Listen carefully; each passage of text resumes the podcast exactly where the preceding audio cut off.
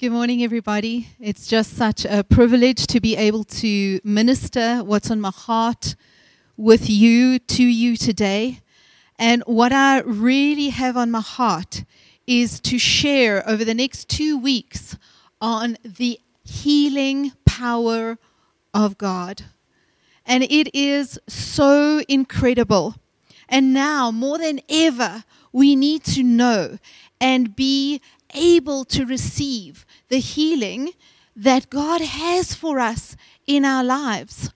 Because we all know what we're facing right now.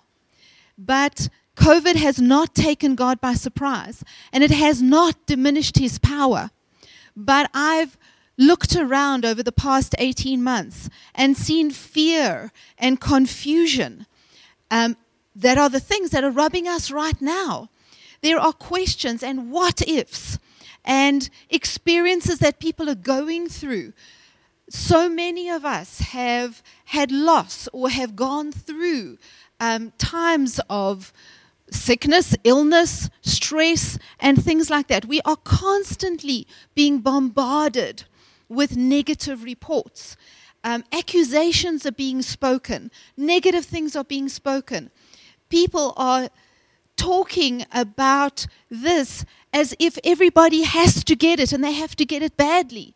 But that's not what God says. And so, even if we have had bad and hard experiences and we've had sad news, we can say, but God.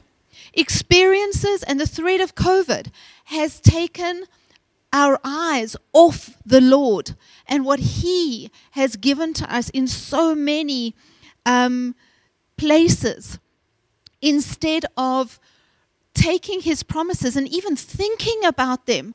We are so busy being concerned and worried. Fear has begun to replace faith in our lives. And so our eyes are not on the Lord and His word and His faithful promises. It's become so easy to put them on the circumstances. And I want to encourage each of us today that it is time for us to take stock of where um, is our faith? What do we actually believe? What are we speaking? What are we anticipating? And it's time for us to think again of who God is and what He has done for us. I want to start sharing right from the beginning um, of God's working with His people. And God has always been willing to protect His people from calamities that have already come on the world and that are still going to come. God is still on the throne. He has not been surprised by this, and His word is still true. His word is yea and amen. So, first of all, I want us to look at what God did for the Israelites in Egypt, because this is the beginning of the time when God starts to reveal Himself and His names, which are His character, to the Israelites. And the one very important one for today is the name Jehovah Rapha.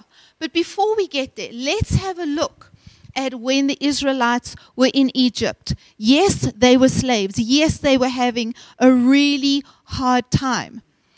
And yes, they were crying out to God over many, many, many years. But God was listening. And I want to remind you that when He started the process of getting the Israelites out of Egypt, in order to take them to the promised land, there were amazing things that happened. In Egypt, we know that there were many plagues, 10 of them, in fact. And all of them happened over the entire land of Egypt except one space, and that was the land of Goshen. And it was the Israelites who lived in Goshen. And so their experience was we see the calamity, we see the plagues, but we don't experience them. That is our God. Amen.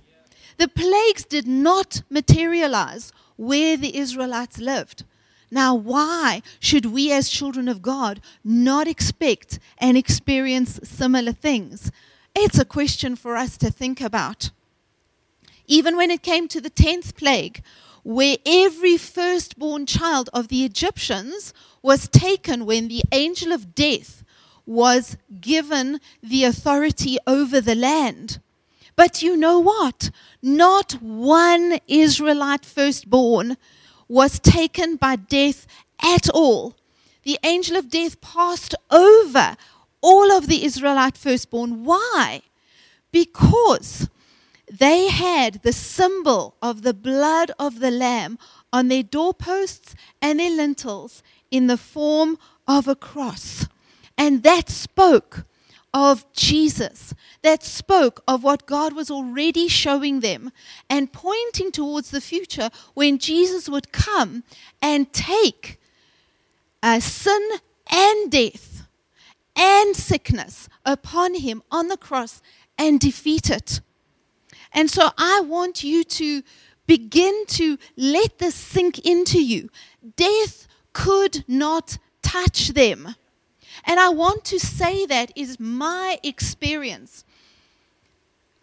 My mom, although she was 93 and she'd lived an amazing life, at the beginning of this year, it she got ill and she went into hospital.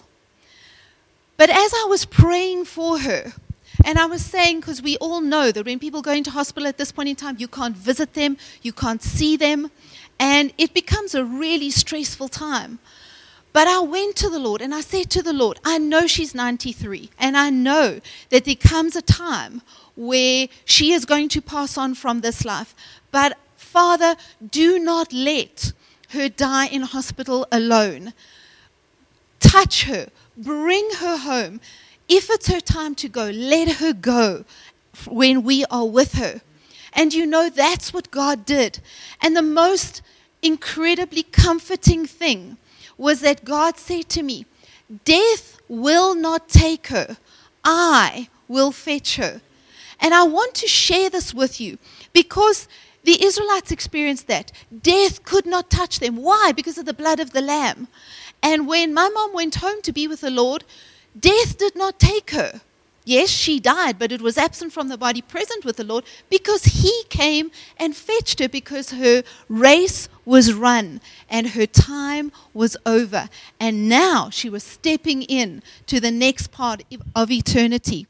And so, those of us who have experienced um, people dying at this time through COVID, you need to know that God says it's not death that takes them. I will fetch them when it is their time to come and be with me. And so I really trust that you will start to meditate on this. You will start to allow Holy Spirit to reveal this to you because it is God's gift to each of his children is that he will fetch them when the time comes. Right in the beginning, when God led the Israelites out of Egypt, the Lord introduced himself in Exodus 15, verse 26, as Jehovah Rapha. And he said to them, I am the Lord who heals you. That's what Jehovah Rapha means. That was one of the first names and characters of God that he revealed to the people of Israel. And we heard last week from Pastor Jean Michel about the time in the desert where snakes were biting and killing the people. And God told Moses to put a bronze sta- a snake on a stick, on a pole. And all who were sick came and they looked up on that snake on the pole and they were all healed. God was already showing himself as Jehovah Rapha, the healing, the healer. And he was pointing to Jesus, who as the Son would be lifted up on the cross for the healing of his people too.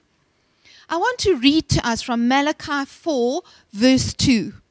And it says, But to you who fear my name, the Son of righteousness shall arise with healing in his wings. And this, when it says those who fear my name, it means be in awe of his name. Realize what his name actually means. Because then, as you allow that faith to rise in you, he shows himself as the Son of Righteousness, as Jehovah Rapha, the, the, the one who heals us, the Son who rises with healing in his wings.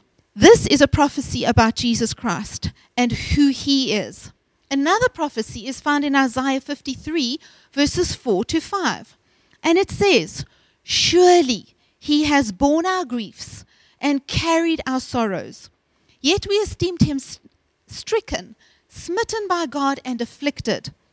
But he was wounded for our transgressions, he was bruised for our iniquities. The chastisement of our peace was upon him and by his stripes we are healed. That is the prophetic word about Jesus Christ. And healing was such a vibrant part of God's promises, of his nature, of his character, and of his actions in the Old Testament. I could spend all morning giving you examples. David has a vivid experience and understanding of what the Lord has done for us in the area of healing through Jesus Christ and in many other areas as well. So we're going to look at what David wrote in Psalm 103, verse 1 through to verse 5. And this is what it says Bless the Lord, O my soul, and all that is within me. Bless his holy name.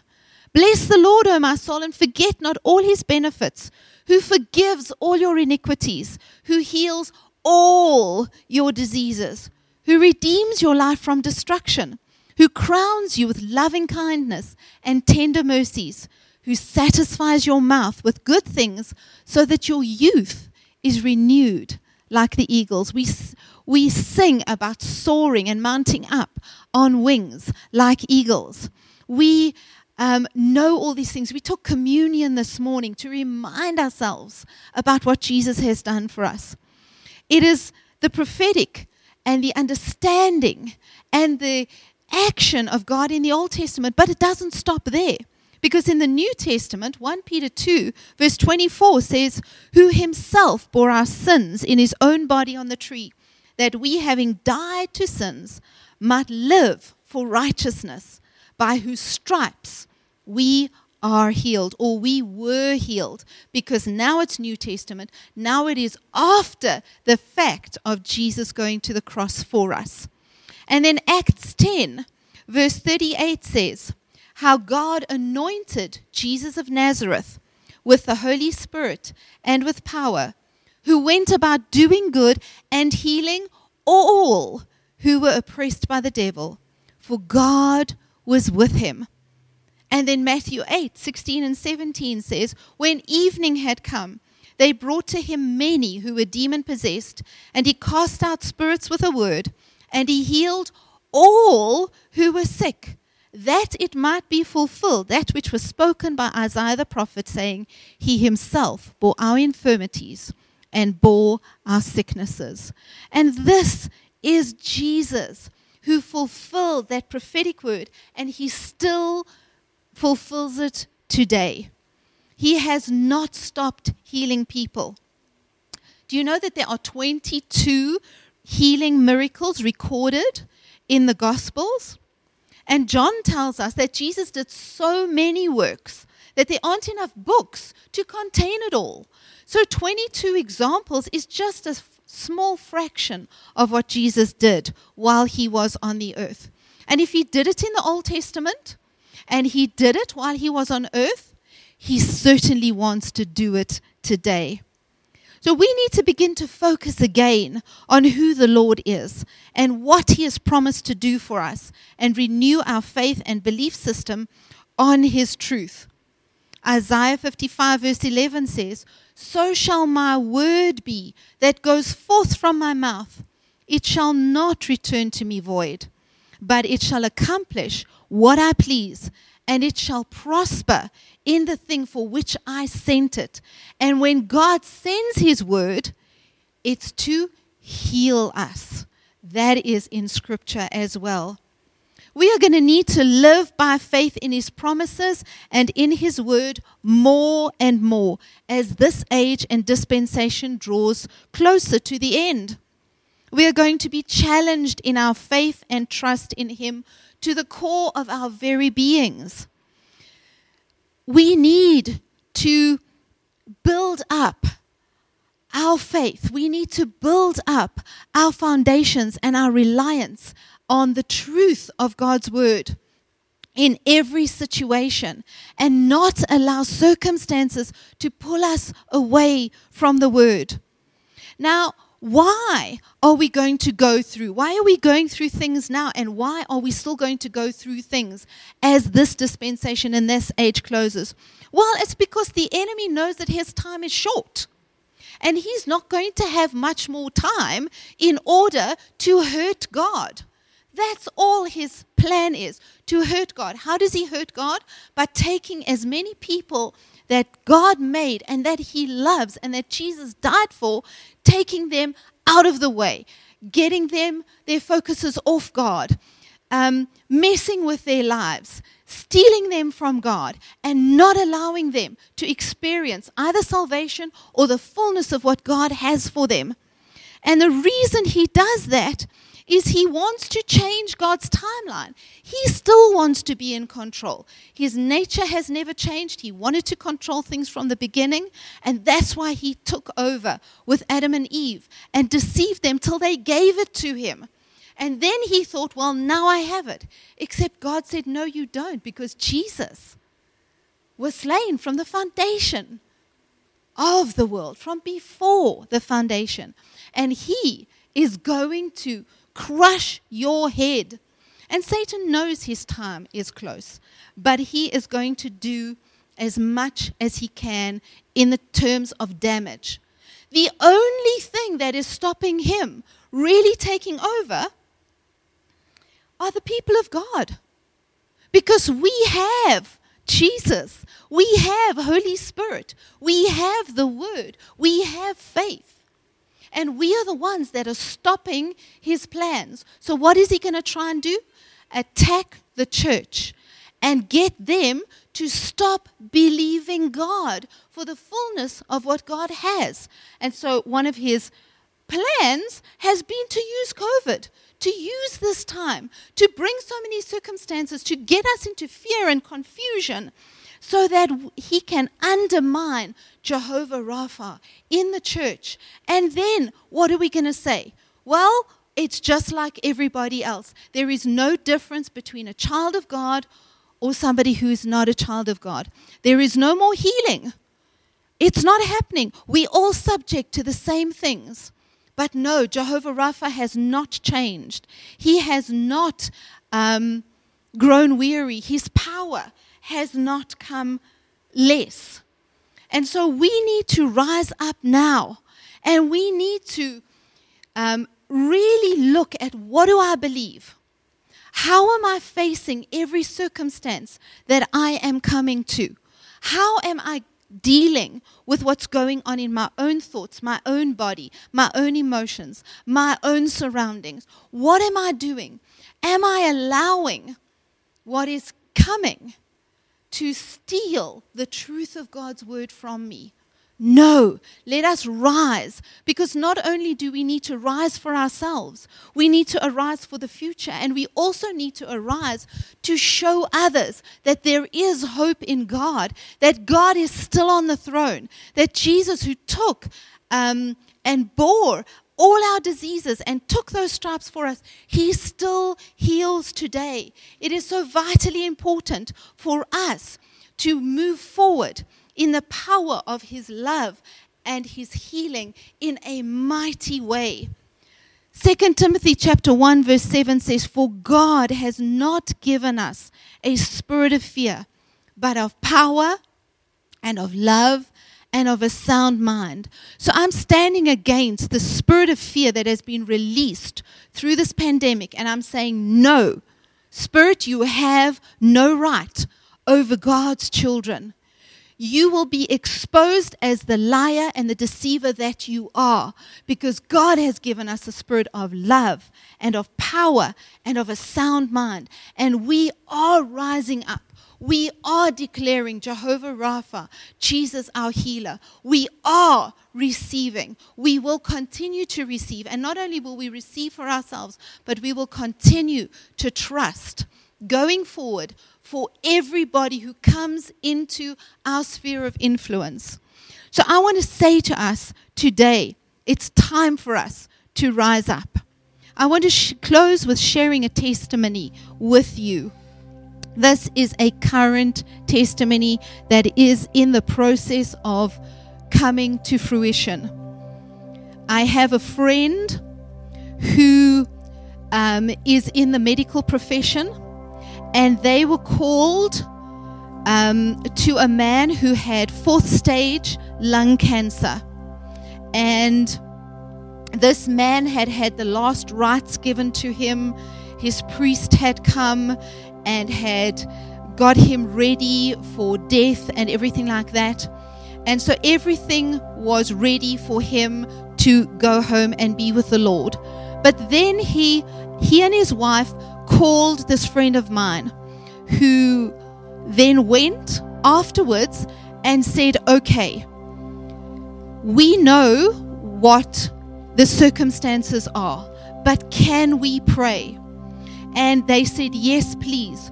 So she took a, a cloth that had been anointed and she laid it on this man and she started praying over him and declaring the healing power of God into this man's body. And while she was praying, his lungs were sounding absolutely terrible. But she finished the prayer, left the cloth there, and she went home. The next day, the man started, the, the, the sounds in his lungs um, started to um, go down. He started to breathe easier. And three days later, he started talking again.